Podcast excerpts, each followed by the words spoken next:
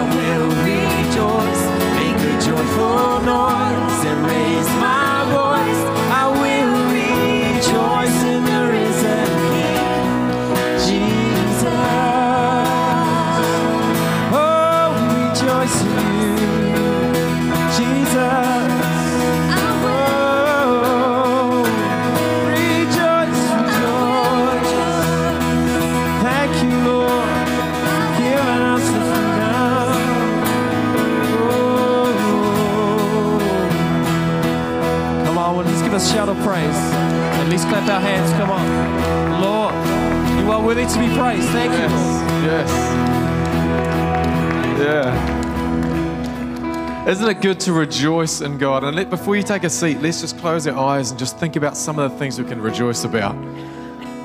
Now, if that seems hard, it's really actually quite easy because you just take back to think of every tiny sin that you've ever done and the big ones, and you say, Thank you, God, that I am forgiven. Thank you that Jesus, that you died on the cross and you rose again. And by believing in you, I am forgiven. Thank you that you've taken away my sin. Lord, I rejoice in that. Lord, we, we come together this morning and we look to you and we rejoice in our salvation and your forgiveness and in the transformation in our lives. God, we say thank you. Thank you, Lord. Amen. Hey, why don't you say hi to someone beside you and then grab a seat?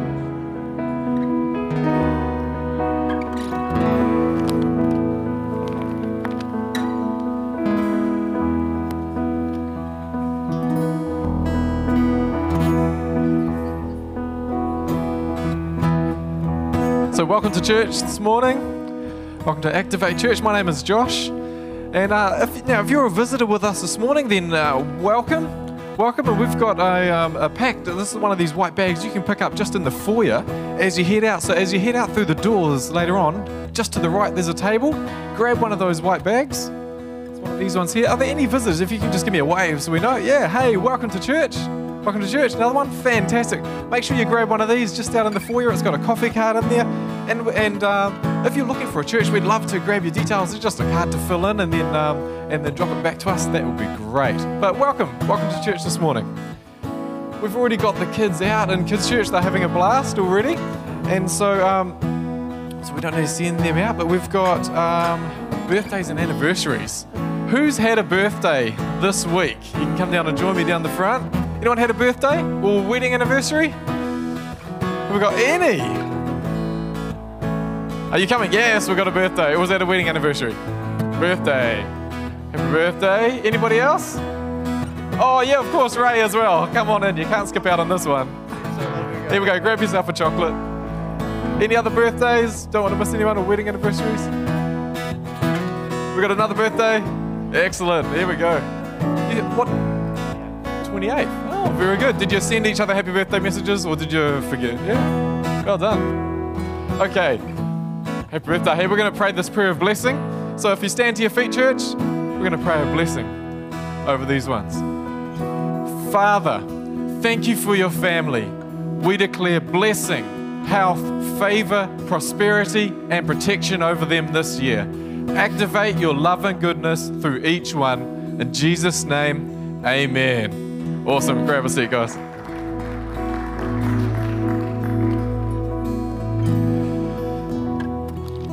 So Pastor Sheridan is speaking at Activate Papakura this morning. So he's uh, he's up there speaking in their services, and we have uh, Ray Andrews coming to church next week. Um, so make sure you. So Ray Andrews, if you don't remember who he is, just think Irish accent.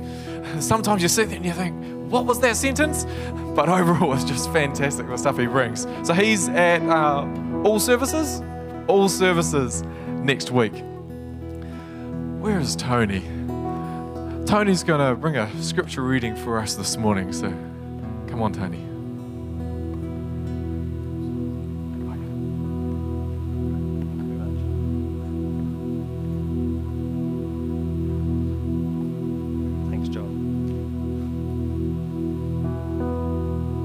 So I'd like to uh, bring a psalm, uh, and Nari um, said, I wanted to read the psalm. I said, No, you can't, Nairi. so this is a favourite psalm, Psalm 23.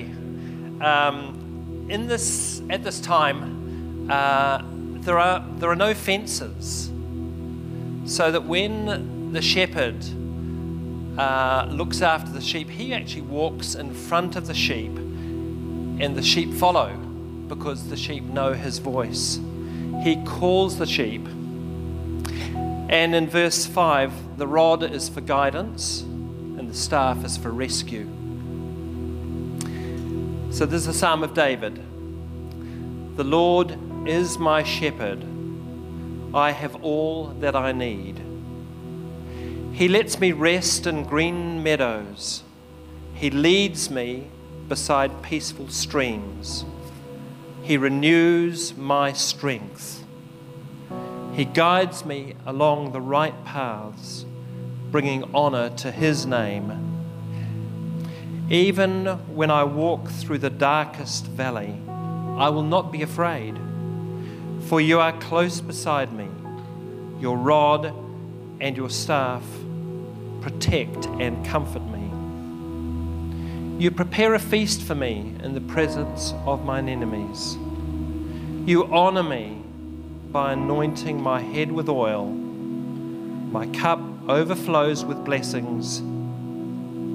Surely goodness and unfailing love will pursue me all the days of my life, and I will live in the house of the Lord forever.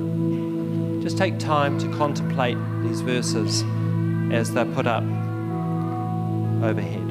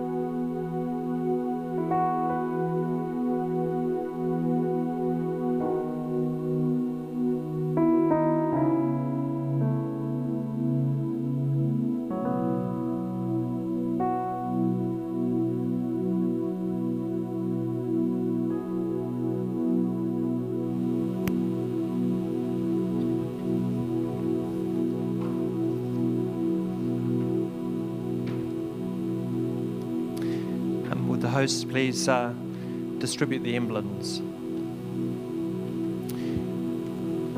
I'd like to, uh, I've been invited, having the privilege to take communion.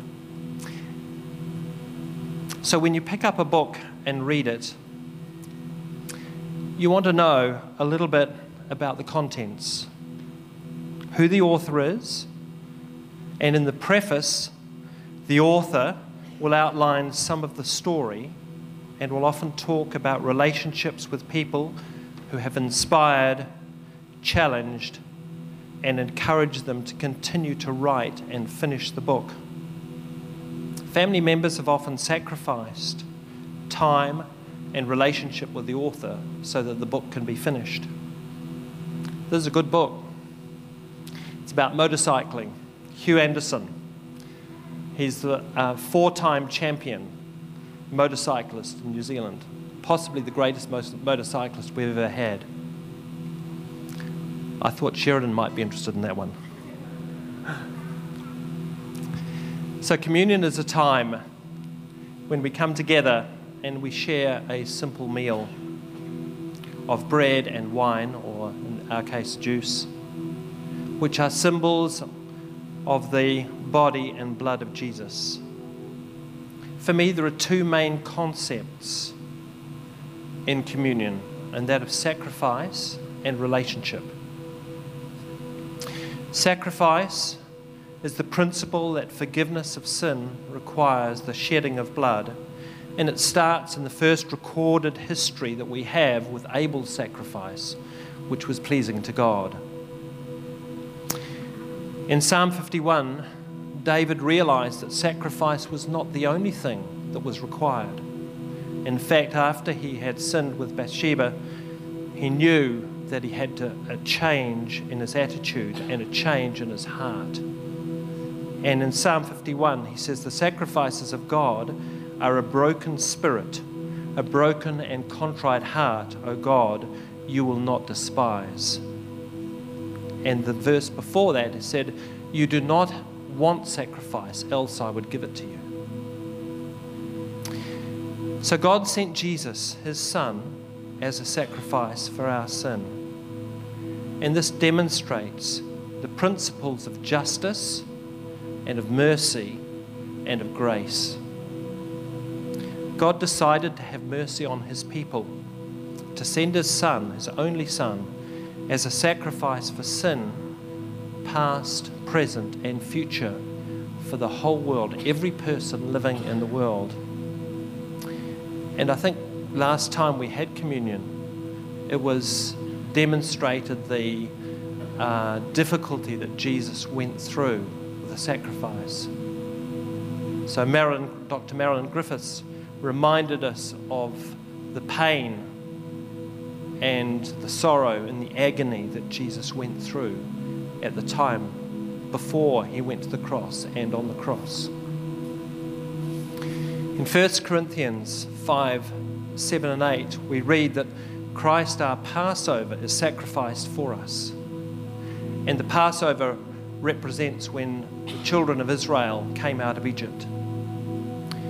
And it says, Christ, our Passover, is sacrificed for us. Let us therefore keep the festival, not with the old yeast, the yeast of malice and wickedness, but with bread without yeast. And yeast represents sin here.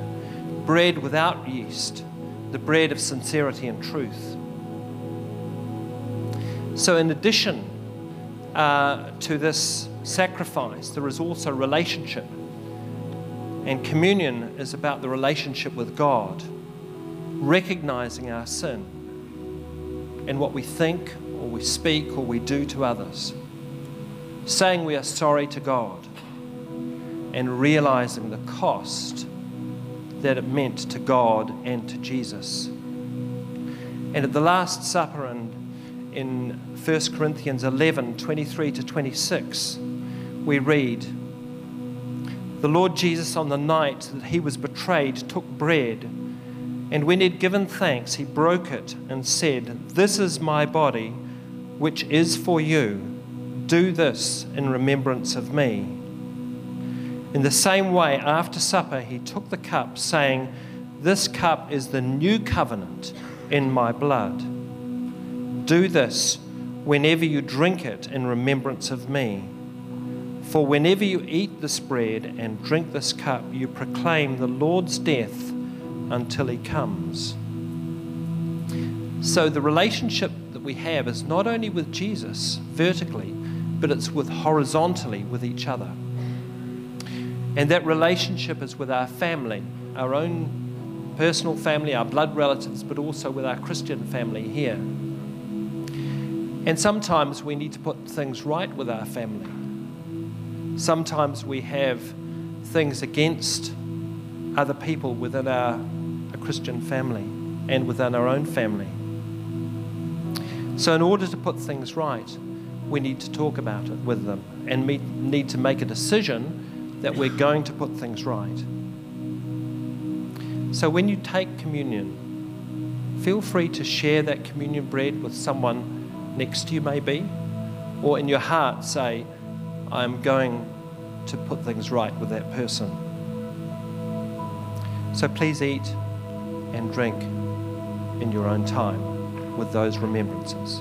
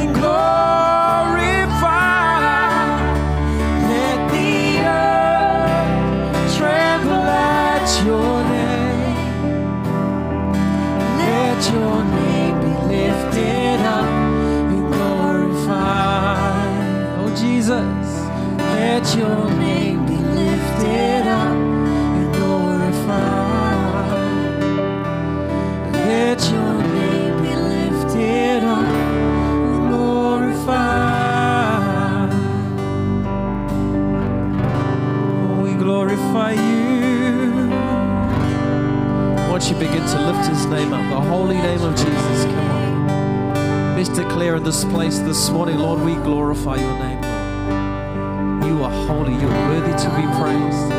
We lift you high, Lord. Where, where we have put you to the side, Lord, we, we reinstate you. We put you first, Lord. We glorify you in our lives here in this place this morning. Yes, We sing glory. Glorify.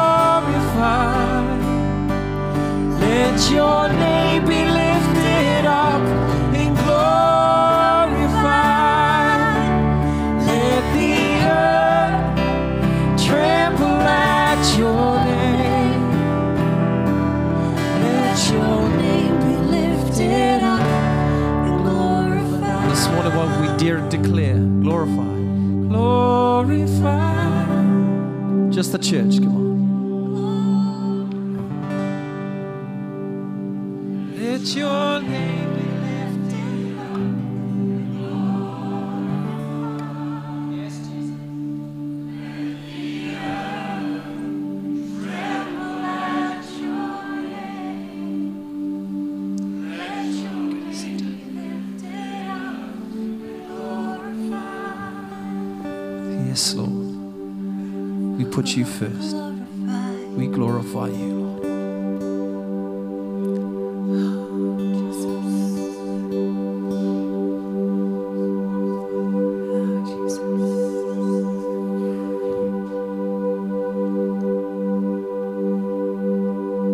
Trust in me. Don't lean on your own understanding.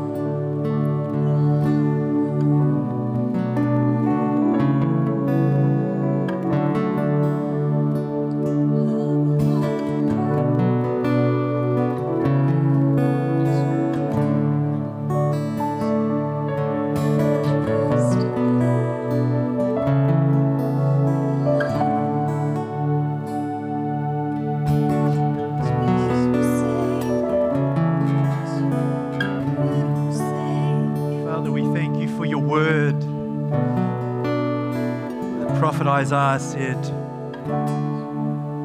Trust in the Lord God, for he is the eternal rock.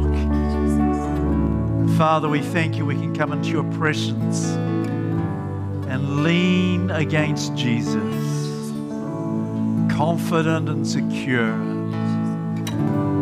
in his loving embrace, in his presence, and in his power. Thank you, Lord, that you're for us. Thank you, Jesus. Thank you, Father, that you're with us and you have promised never to leave nor forsake us. So we can boldly say, The Lord is my helper, and I will not fear what man can do to me, because, Lord, you're with us. Hallelujah, we praise you. Church, let's begin to lift our voices and express our thanks and our praise to Jesus. Lord, we exalt you. We praise you, Lord. Mighty is your name. Worthy are you, Lord, to be praised, to be exalted, to be honored. We love you, Lord. Mighty, mighty is your name. We give you thanks, Lord, for the awesome God you are. Hallelujah, the Alpha and the Omega, the beginning and the end, the author and the finisher, the completer of our faith. Hallelujah. We praise you, Jesus. Awesome are you, Lord. Thank you, Jesus. Hallelujah. Father, thank you for the freedom we have to worship you in this country. Lord, we don't take it for granted. It's so easy just to treat it as the norm, though. But Lord, we give you thanks for this city and this nation that we can serve you and express our worship to you. May your name be exalted in all this land. And may your fame be spread far and wide. In Jesus' name we pray.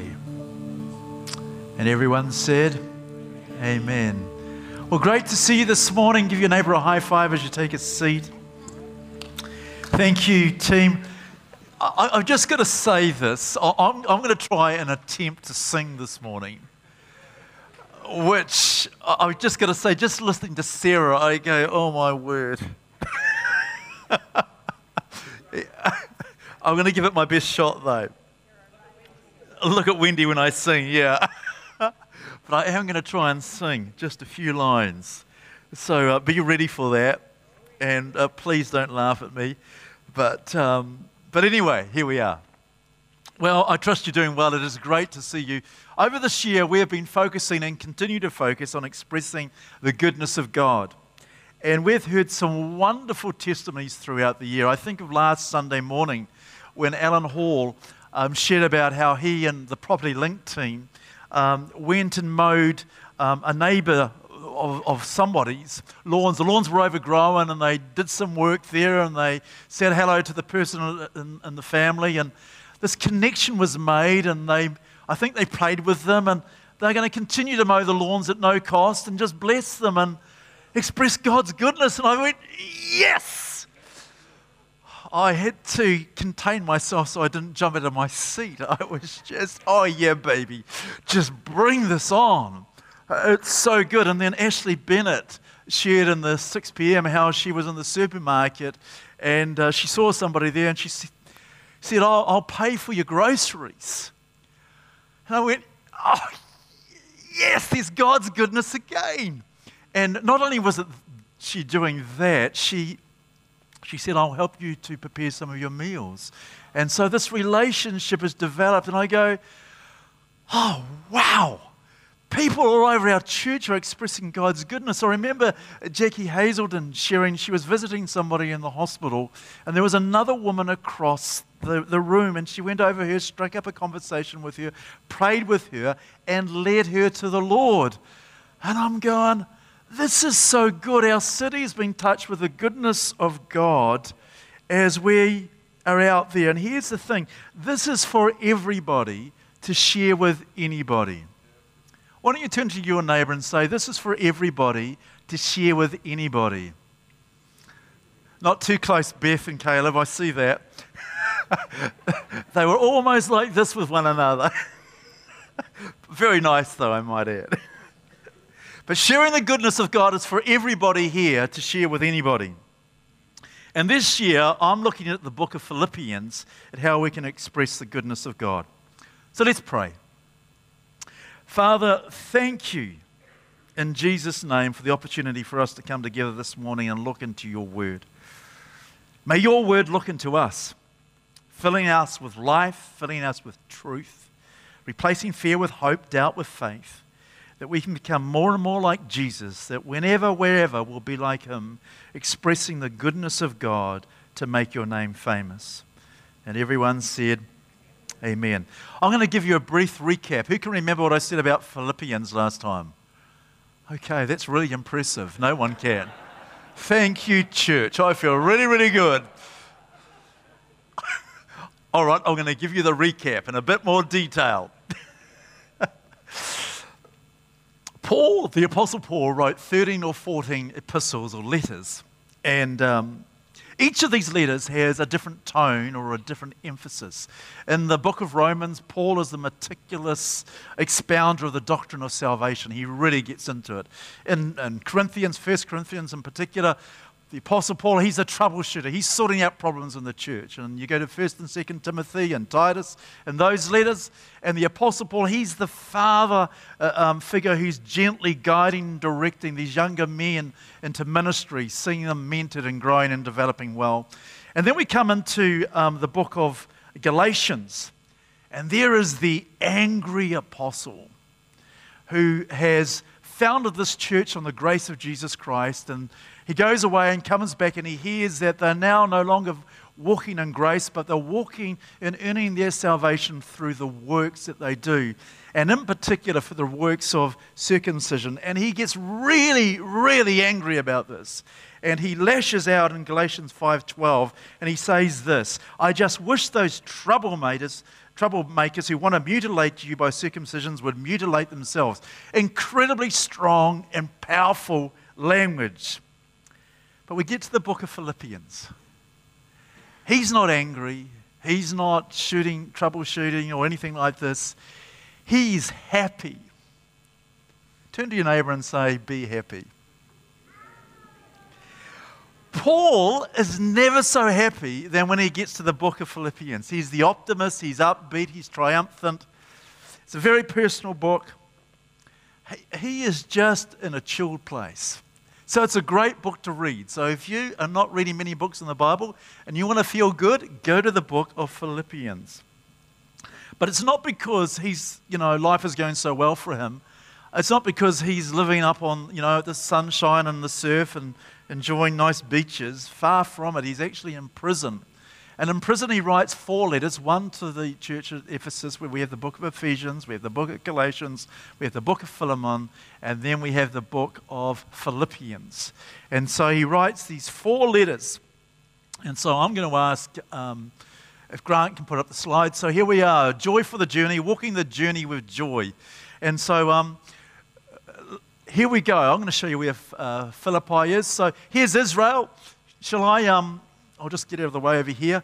So, when um, in Pentecost, in the book of Acts, chapter 1 and 2, you see the Holy Spirit was pulled out, poured out, and Peter gets up and he preaches the gospel, and 3,000 people are saved. And the gospel moves up north of Israel through Syria into what is called Asia Minor in biblical times. Now we call it modern day Turkey. So the gospel is going north and it goes west.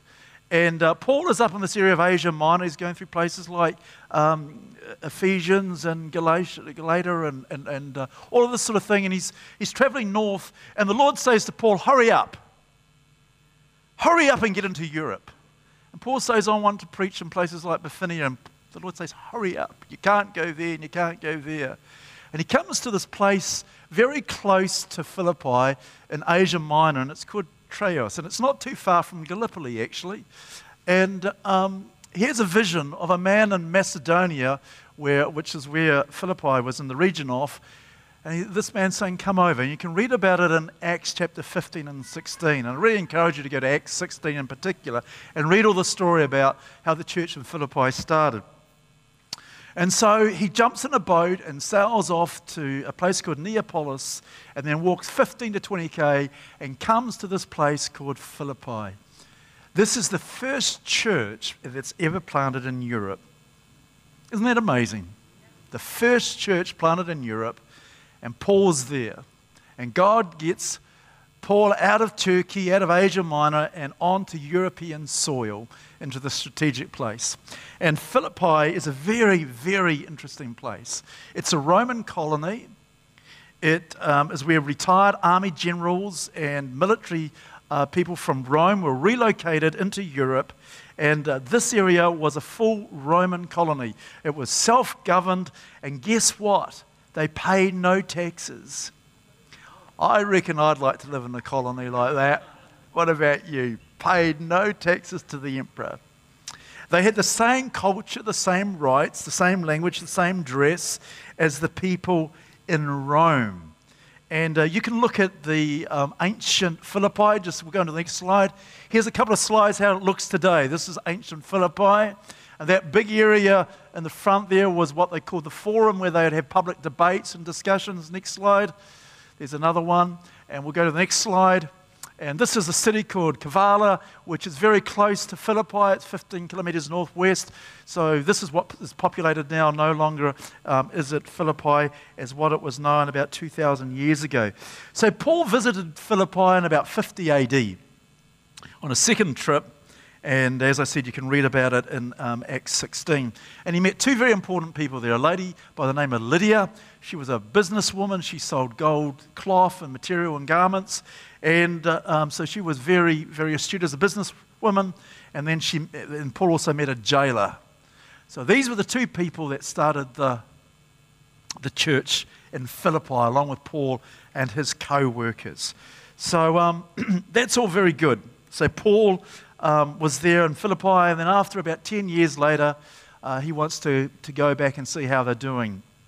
And so Paul finds himself um, in prison, and one day he gets a knock on his door. And it's a man by the name of Ephra, Epaphroditus. It's a bit of a long name, isn't it? Epaphroditus. He knocks on his door. And Paul goes, Who is it? He says, It's Epaphroditus. Now, Epaphroditus has just traveled 1,400 kilometers, all the way from Philippi over to Rome. Epaphroditus has walked on dusty roads, sun scorched. He sailed ships. He's probably ridden donkeys and camels and got very, very sore along the way. And he turns up to Paul, and Paul's delighted to see him. But uh, more than uh, um, the gift of Epaphroditus being present, he gives Paul a parcel. And guess what's in the parcel? Anybody want to guess? I'd be very happy for anybody to do this to me, so money. Lots of it. And the church at Philippi, and Paul, out of any other churches in the New Testament, highlights this as the model church. That they come to Paul, they are partners with him financially by sowing money, that Paul doesn't have to work so much so he can go and preach the gospel. And Paul says, You're my partners. They stand with Paul in prayer, they stand with Paul in trouble. And in this book of Philippians, more than any other book in the New Testament, the word joy or rejoice is used 16 times in a short book.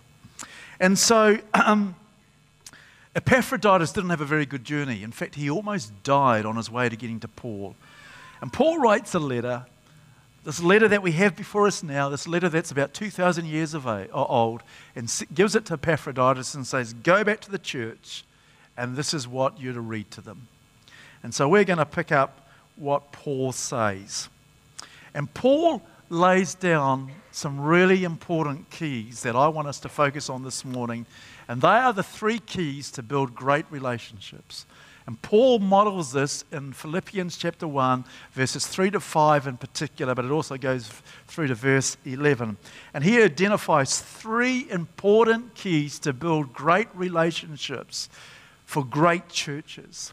And I want to really encourage us this morning to really embrace the things that Paul is saying here so that we can build on great relationships in our church and be if you like, a model church like Philippi.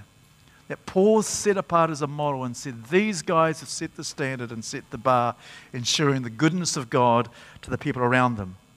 So these are the three things that he identifies in verses one, uh, uh, 3 to 5. We're going to have a look at them. We're going to go a bit further as well. He says, Give thanks, pray with joy, and understand partnership. So if we can have the next slide. And so I'm going to um, just, first of all, lay out a few pr- important principles about um, relationships that Paul identifies, and we're going to have a look at um, Philippians 1, chapter 3, ver- uh, 1, verse 3 shortly. So, thanksgiving is vital for healthy, uh, for life giving relationships. If you want healthy relationships and you're not using the word thanks, it's not going to be the quality of the relationship that you could have. It's a choice to say thank you to people. The next point thanks. Uh, thanksgiving acknowledges source. And I use the word source with little s and big S. Wendy, this was fantastic, brought me breakfast in bed for my birthday yesterday morning. It was lovely. Eggs and rissoles and avocado and little tomatoes. Nice cup of hot tea. Just imagine if I never said thanks to her. I can tell you right now, it would not be good. it would be very bad. But I said thanks. So I acknowledge the source, little s. And as believers, God invites us to acknowledge the source, big S, which is Himself, in everything we do. And we're going to talk a little bit more about that. Thanks, Grant. The next slide. Thanksgiving amplifies emotional connection. When Wendy gave me this lovely meal, I felt, I felt loved. When, she thank, when I said thanks to her, I'm sure she felt appreciated. She's nodding, so I know that's right. so, uh, emotional connections are very important in relationships because they either go foul or they go well. And Thanksgiving is a key to doing that. And the fourth uh, point, thanks, Grant, you can try and look for healthy relationships and say, well, some of my relationships are not that good. Don't go looking for them, create them. Create them. Be in the place where you create great relationships. And Paul shows us how to do this. So I've got a question for you.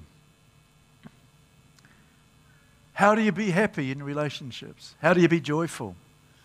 Is it having more money, more influence, a better job? What's it about? It's about these three things about being thankful, about giving thanks, about prayer, and about partnering. So we're going to go to the next slide. Thanks. You ready for my song? Okay. I read this verse Every time I think of you, I give thanks to my God. Whenever I pray, I make requests for all of you with joy, for you have been my partners in spreading the good news about Christ from the time you first heard it unto now. Verse 3 Every time I think of you, and I read that several times, I thought, wow, what great lyrics for a song. And this is what I came up with. Oh, this is embarrassing, Wendy.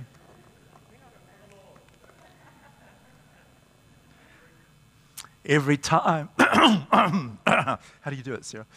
Um, every time I think of you, I want to see you. I want to be with you. I would walk planks just to say thanks because I want to be with you. Well, here's my song written. And I, thank you, thank you. And I thought, I'm going to Google that line because surely somebody's written a song about it. Yeah, and they have, but they haven't used my words. So I thought, okay, well, I'll stick with those ones. So they're good. So there we go. So here's the thing psychologists, sociologists, and others have studied and studied that grateful people are much happier than less grateful people. The Word of God talks about it, and, and a lot of the stuff I'm going to share this morning, you'll go, I know this, but are you doing it? Are you doing it? And I look at the stuff and I go, Yeah, I know this too. And am I doing it? Is the challenge this morning. If you are going to be more grateful, you'll be happier. If you're going to be less grateful, guess what? You'll be less happier and have less joy in your life. So, to have great attitudes or, or great relationships starts with a great attitude around gratitude. So, we're going to have the next slide. Thanks, Grant. So, be grateful for the people in your life, is point number one. Are you grateful for the people in your life? Are you grateful for your husband or your wife, your children, your work colleagues? Okay, you're not. I can tell some of you are not. Should I ask that question again? Okay, here we go. Round two. Are you grateful for your spouse? Good. Are you grateful for your children? Are you grateful for your work colleagues? Oh, that wasn't so enthusiastic, was it? I can tell. I've found, I've discovered this in marriage. When I'm grateful for, for Wendy, I'm a lot happier. And I'm sure it goes the same for her as well. It's very, very important to be grateful for one another.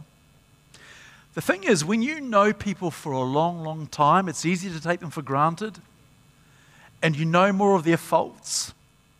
I've just discovered a couple of faults that Wendy and I have had in, in just recent weeks. Do you want to hear what they are? Wendy's getting really nervous right now. Okay. You want to hear it? Yeah. Okay. It's all right, darling. Don't worry. Don't worry. It's all right. We haven't had an electric blanket for 20 years. Yeah, how's that? We've put up for the cold for 20 years. And the reason why is about 20 years ago, we did have an electric blanket. And one night, uh, I think it was Wendy rather than me, smelt something burning in the room. She's got a far more sensitive nose than what I have. And I sort of dismissed it and said, No, there's nothing. Well, we woke up in the morning to find this hole about this deep in our mattress that had been caused by the wire of the electric blanket. So, electric blankets were banned, they were gone. But we finally weakened this year, and we've got one. But here's what I've discovered. So, at about six o'clock in the night, well, I'll run upstairs and I'll flick the blanket on. Yeehaw, we're going to have a warm bed. So we'll jump into bed 9.30, 10, 10.30. And, and Wendy will ask us, um, did you put my blanket on?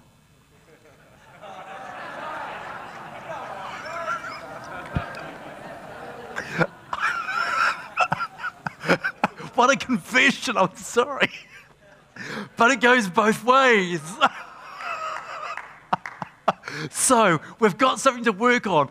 And uh, rather than, you know, and when you get, get to know people well and take them for granted, rather than being so grateful for Wendy and she being so grateful for me, all, the first thing I'll think about, she doesn't turn my electric blanket on. Isn't that true? Yet she makes me these beautiful meals. She's in a fantastic wife, an amazing mother. And I can draw my attention to whether the electric blanket is on or not. Do you know, it's really, really interesting.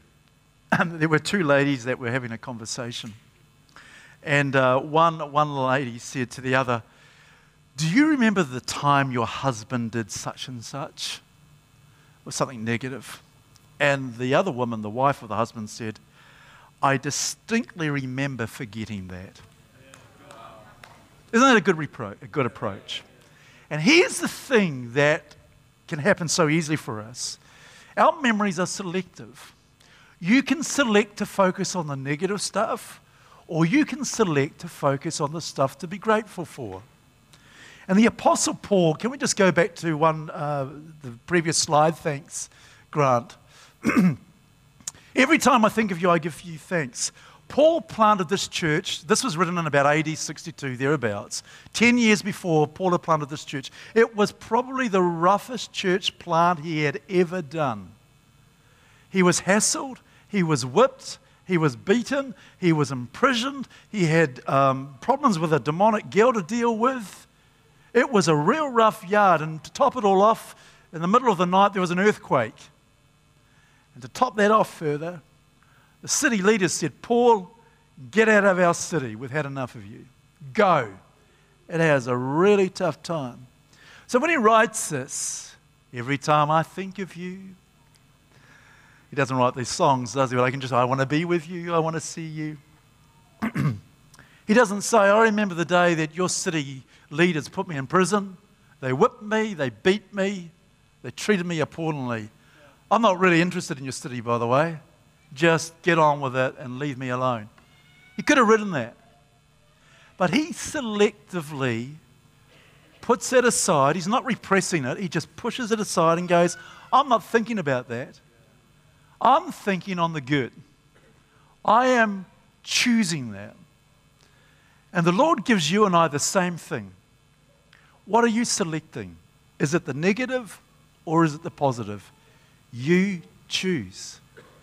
And the thing about what Paul is modeling to the church in Philippi, Paul is putting his hand up and say, "Yeah, rough things have happened to me. I was in prison, I was beaten, I was humiliated, but I choose to select the good. And I'm thankful for that. And I'm going to focus on that.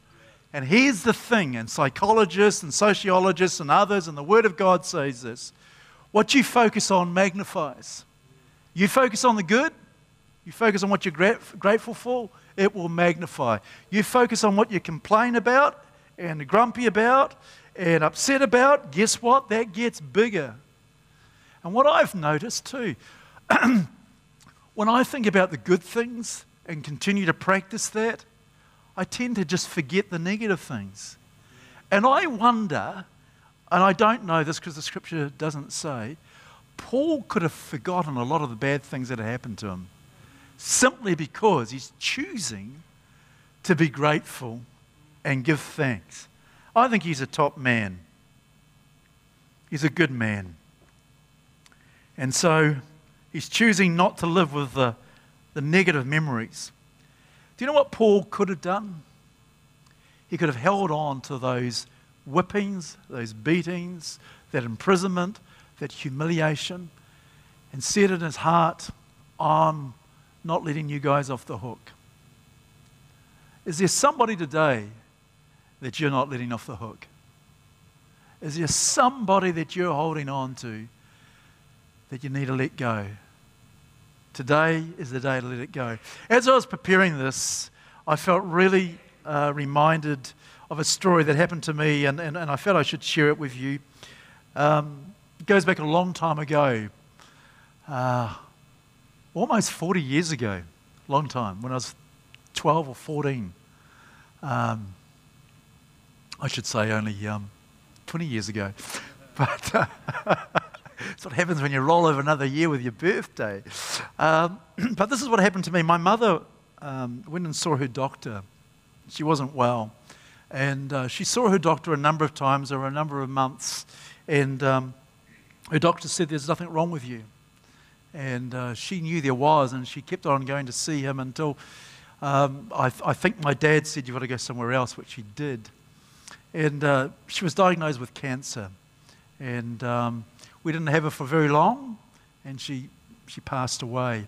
And I can remember thinking, what happened? What would have happened if that doctor had diagnosed her properly and hadn't dismissed it? And I remember being confronted one day saying, Let it go.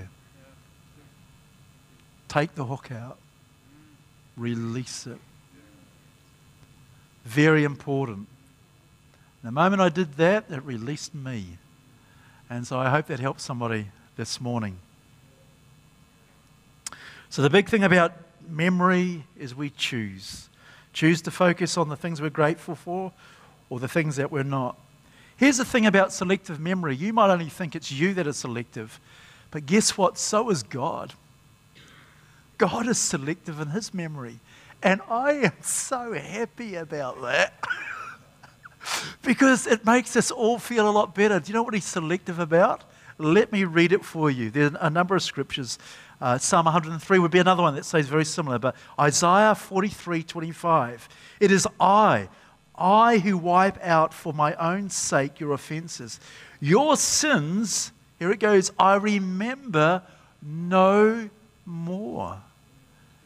The Lord's been, He's selecting. He's going, I choose not, I distinctly remember not remembering them. Very distinctive for Him. Psalm 103 As far as the east is from the west, verse 12, I think it is, so I've removed or separated your sins. I mean, the east from the west, it's a long, long way. And I'm sure the Lord is saying, I distinctly remember casting the memory of your sins so far out there in, the, the, um, in space, they're all lost. I don't know where they are. I'm never going to ding them up. So why don't you just forget about them as well?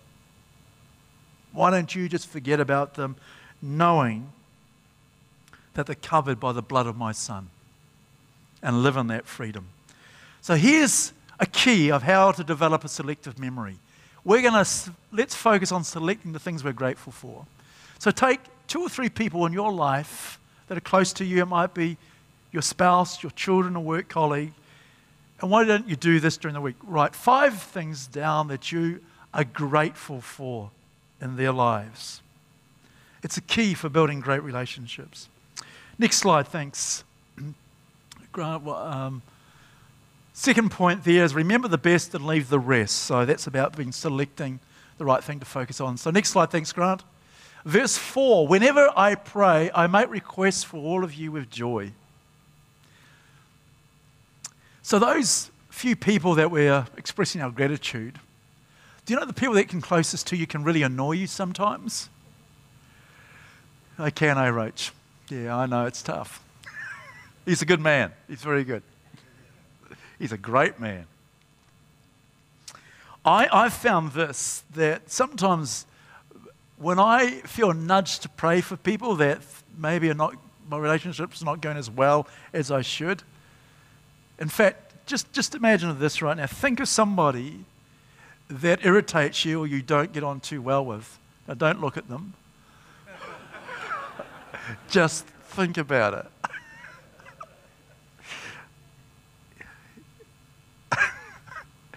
I'm pleased you didn't look. Here's the thing are you praying for them? It's really easy to go, they should do this. They should do that. They shouldn't be late for this. They should have had that to me. They should be doing whatever. But if you turn that round to, I'm grateful for them, now I'm going to pray for them, well, I think that begins to change things. Because I've learned through my life I cannot change Wendy. I've tried, and it doesn't work and she's tried to change me. And she'd probably say, don't work either. she's not nodding or anything. But she's become the most beautiful person. So I wonder if I've changed a bit. But here's the thing God can change us.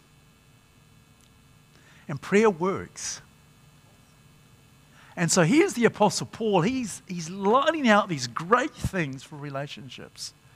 So it's giving thanks and then it's praying. So let's just, um, we're going to have to flick a couple of more slides. Thanks. Um, yeah.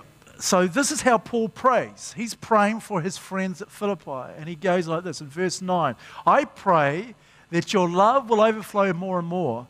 Now, just that person that irritated you or upsets you, which you're not looking at, just imagine if you began to pray like this for them. I pray for Joe Bloggs that your love will overflow more and more and that you will keep on growing in the knowledge and understanding. I feel different about them already. Paul goes on and says, For I want you to understand what really matters, so that you may live pure and blameless lives until the day of Christ's return. Next slide, thanks. May you always be filled with the fruit of your salvation, the righteous character produced in your life by Jesus Christ, for this will bring much glory and praise to God. So, Paul is outlining a few key things when we pray for people. You can pray for your wife like this, or your husband. You can pray for your children. You can pray for your pastors. Please pray for your pastors. Man, do we need it? I love this thought when somebody says to me, I'm praying for you.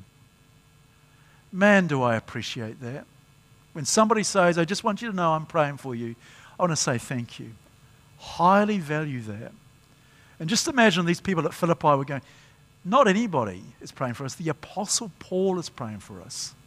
Or we can just pray like the Apostle Paul by praying these four areas. You can pray them for your partner, your children, your friends, your work colleagues, your neighbors. These are the four things. And I've just read them. Pray that they will grow in love love for God, love for others. Pray that they will make wise choices. Pray they will live with integrity. And pray they will become like Jesus. Where have I heard that before? Whenever, wherever, be like Jesus. And expect the best from people. Man, time is running out. I'm going to go really, really fast. I'm going to put the gas on, and we're going to do this in two minutes. Are you ready for a fast ride? Okay, here we go. Put on your safety belts. The third thing that Paul does so he talks about giving thanks, he talks about praying for people, then he says, You're my partners. The Greek word for partners is koinonia, and it's a very, very rich word. It means to share in common, it means to commune, it means to have fellowship, it means to be on the same page. And Paul is saying, You're my partners, you're on the same page as me. And that same page is expressing the goodness of God. Everybody to anybody.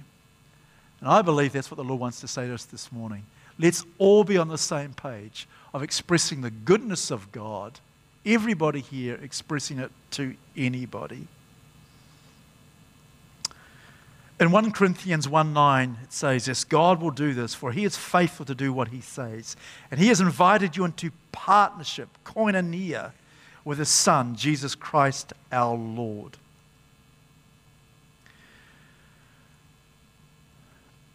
Partnerships.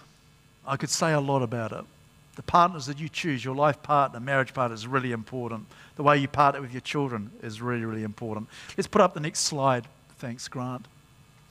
Take care in who you partner with. It has the potential to make you or break you. Your partnerships, your relationships, connections are very important. Make sure they're godly ones. Team together, everybody achieves more. We're a team, we're a body doing the work of God. And finally, let's put up the last slide. I really enjoy rowing.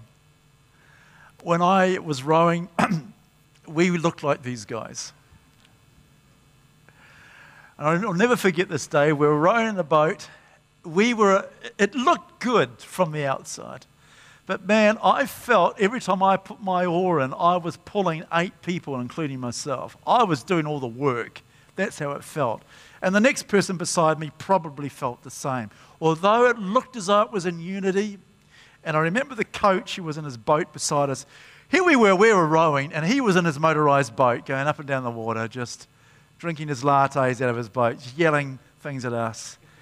And he yelled this at us. Now, we looked really good. But he said, You look like a pig's breakfast. And then he said this next thing row as one. And the moment he said those words, something shifted in the atmosphere of us as a team. The boat just lifted out of the water, and rather than rowing as eight individual people, we are now rowing as one.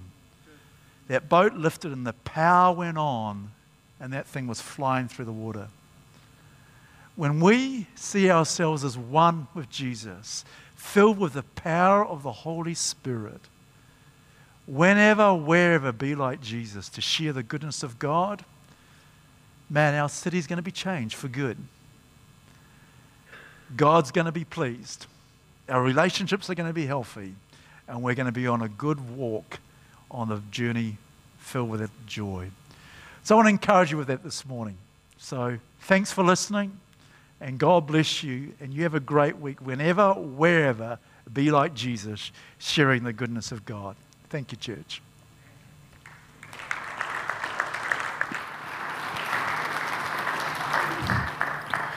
What an awesome message, Pastor Ray.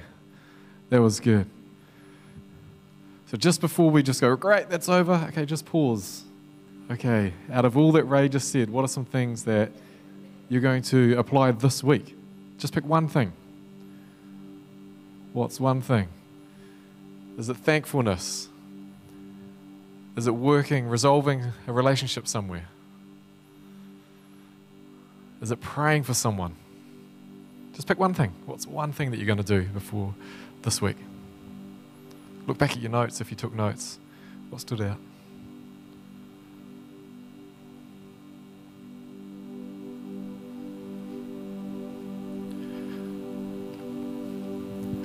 Awesome. Hope you got that one thing. That's good.